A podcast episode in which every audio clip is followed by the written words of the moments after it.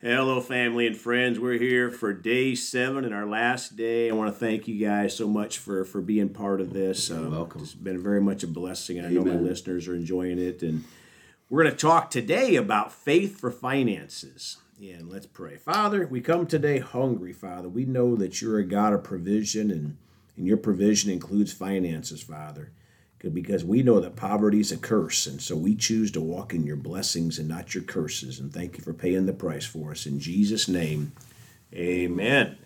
Well, I'm going to read a couple scriptures to start out today. All right. First, Philippians 4:19, and the Expanded Bible says, "And my God will meet, supply, fulfill all of your needs from or according to his wonderful riches, glorious riches, or riches in heaven / glory in Christ Jesus." Now, I want to read 1 Timothy 6:9 and 10 in the Amplified. "But those who are not financially ethical and crave to get rich with a compulsion, greedy longing for wealth, fall into temptation and the trap and the many foolish and harmful desires that plunge people into ruin and destruction, leading to personal misery." I think I'll just stop there. That's enough. So we're going to talk about balancing this thing. That's good. Also. But Pastor, you want to start out? Well, and I think it's great you read both those scriptures, because that's where you find yourself. You find one sector of the church on one side of that equation and one sector on the other side. You got one sector that all they do is pull out the warnings about money, the dangers of it. And they don't pull out the promises about what God said about it, because the Bible does warn us. It doesn't tell us not to have money, but basically says don't let money have you. Yeah, right. Don't be covetous. Yeah. And then you got those that all they can think about is money, mm-hmm. money. You've seen them on TV. We all have. We've all seen these guys that are just after your money, and all they talk about is money, money, money, money. And you think that's all the gospel was, is money, money, money. But the truth is we need to bring it back to the middle of the road, and God has promised to meet all of our needs. Yes. And I think when you put it out there and you look at everything the Bible says about money, it brings a real balance to it. Amen. I've had people tell me over the years, God does not care about your money. Well, then my question is, why is there over 2,000 verses in the Bible dealing about money? Absolutely right. He does care about your money, and he does care about what you think about money, and he does care about how you use your money, and the Bible gives us direction and instruction on all these. The Apostle Paul said, in talking about money, he said, God is able to make all grace, talking about financial grace. This is in 2 Corinthians 9:8, and it's a chapter talking about money. God is able to make all grace abound towards you, that you always, having all sufficiency in all things, may abound to every good work. So he tells us there, the reason why God wants you to be blessed financially is so you can abound to every good work. So you'll have something to give. You'll have something to bless. And that's the whole purpose of it. It isn't about me having my 6 cars, my 2 houses. And if you got 6 cars, why don't you give 4 of them away? There you go. Because you can't drive 6 cars. Right. Yeah. Right. I'm not saying God does. He's against you having that, but if that's what you're after, your motive's wrong. Yeah. You need to be. Your motive needs to be. I get an email from my sister-in-law. I get emails from her. She always signs off, "Blessed to be a blessing." Amen. That's the message of Bible prosperity. Amen, Brother Ray. Amen. Well, I think, you have such a good balance in all of that, Pastor Pearl. I really just want to amen all of that. Thank you, sir. What the Bible is really against is covetousness, or what we would call greed, and that's what you said right away. That's money having you. If that's all you think about, that's your whole motivation, then that you got to get over that. That's not scripturally right, and it's going to hurt you, and honestly, it's going to hurt a lot of people around you. Yeah. But the other side of that is just, let's go Bible. Let's not talk about what I believe, what you believe, etc. Job lost everything. Devil attacked him. Job lost everything. And God didn't just give him back, because he was rich when he got attacked. God didn't just give him back what he had. He gave him back twice. Yes. If it was wrong for him to be rich, God shouldn't have given it back to him the first time. He should have just kept him broke. Twice. Yeah. It was the devil that made him poor. It was God that made him rich. It made him twice as rich. Then you have Abraham, Isaac, and Jacob.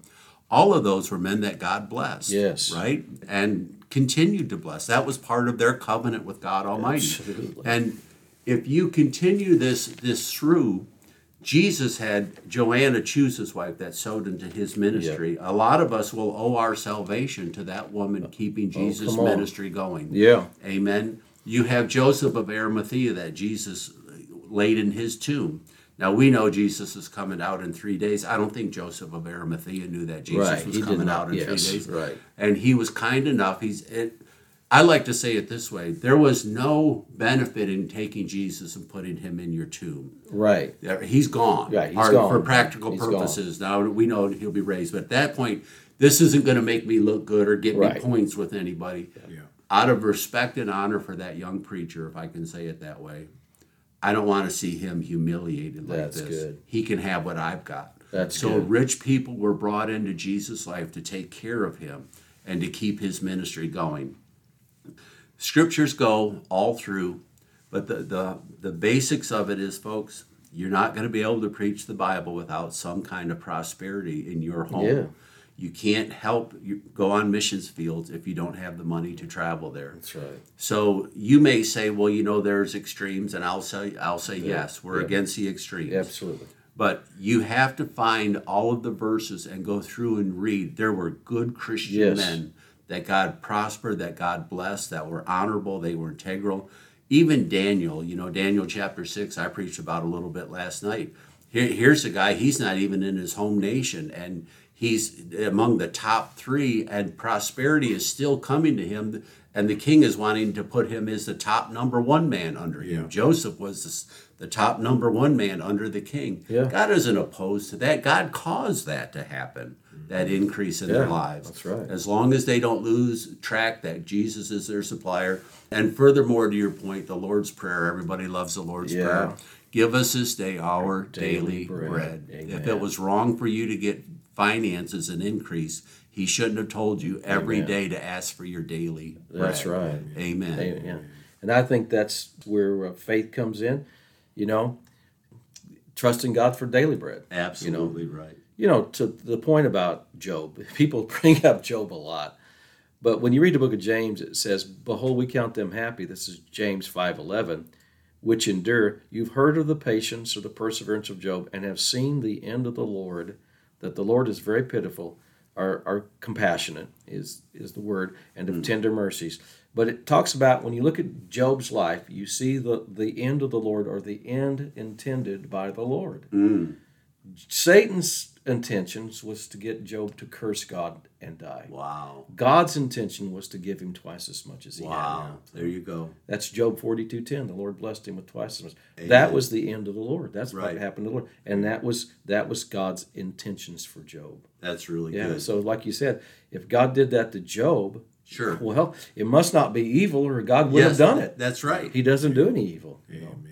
And the verses are too many, right? You got all of Deuteronomy 28, 1 through 13 there, where he talks about, if you'll serve me, if you'll follow me with obedience, I'll do this, I'll do that. No one's holding if I can say it this way, God's feet to the fire to say, you have to do this. He's initiating this. Yes. I want to do this. I want to do this. Yeah. Well, if you love God and not money, he'll bless you with it to do good things. Amen. With it, right? Amen. Well, Ray and Pastor, in these last couple minutes' time, just if you would share a little bit about, again, how to contact you, Ray, what you got in your podcast, what you're doing there, so people can know more about you. I have a ministry I call Many Waters International. This is Ray Bench. I take it from Revelations chapter 1. John the Revelator, on that island that day, he said, when I heard him, his voice was as the sound of many waters. I built my ministry to sound like Jesus Christ. That's my goal. That's good. Whether you hear me, like me, I don't care. I hope you do. I mean, But I hope you hear the voice behind the voice. Yeah. I hope to sound like Jesus Christ. I want to remind you of Jesus Christ. I want to take you to Jesus Christ. Amen. That's the heart of what I do. So I built my ministry, Many Waters International. You can find it if you want to Google that, or you can go to raybench.com, and you can find me that way. I preach across America in different churches. There's Facebook videos of me out there preaching, YouTube videos. I'm working on getting my own YouTube channel, but I got to get a little more tech savvy to get some things going. But that's where I am right now. Praise God. And raybench.com is the best way to reach him. That's the easiest way to find me, yeah. And I'll remind you, it's Ray, bensch.com. Yeah. And Pastor, a little bit about your ministry, please. Well, you can always, there's two ways you can find out about us. You could go to the website, myoasischurch.com. And you can actually watch one of the services. If you click on the Facebook tab, it'll take you to Facebook because we live stream via Facebook. Amen. And you can watch the entire service and get a feel for us, you know. So you could learn about us that way.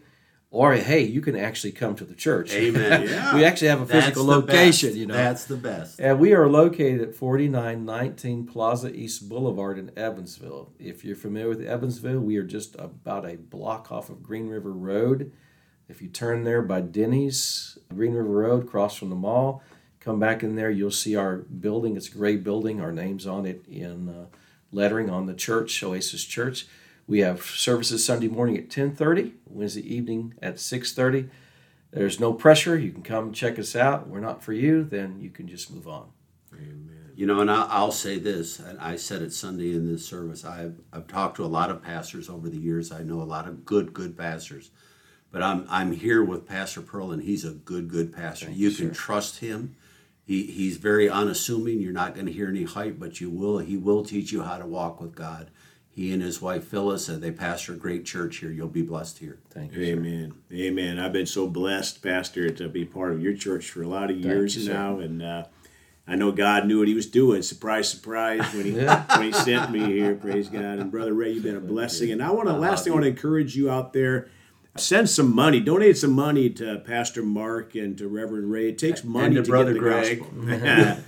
No, send some money out there and help them with to get the word out there because people. When you build a building or publish a podcast, it takes money to do that, right? And these guys need money to continue to grow their ministry. So I'd encourage you if it's in your heart to please donate some money to their ministry. Jesus. So. Well, let's see, whose turn is it to pray for to close us out here? He's the pastor. Let him have the last word. All right. Well, Lord, we thank you for all the many promises of the Bible. Mm. They're vast. There's just so many. Yeah. But one of those, and maybe it's not the most important, but it's still a promise, and that is that you'll meet our needs according to your riches and glory. Yeah. Because without that, Lord, how are we supposed to make it? How are we supposed to do the work of God? And so... even though we can go to heaven poor, you don't want us to be poor in this life. You really don't. You when you read the Bible, Father, all the scriptures that talk about poverty, you told us to do something about it, to eradicate it, to get rid of it.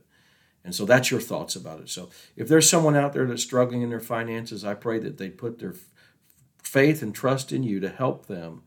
In Jesus' name, amen. Amen. Well, thank you so much, guys, for being with me. It's been such a blessing. Hopefully we'll do it again when you're swinging back through town, Ray, and it's been a great blessing. Thank you. My pleasure. Well, folks, we love you all. Please go talk to someone about Jesus today. And remember, Jesus thought about you on the cross at Calvary.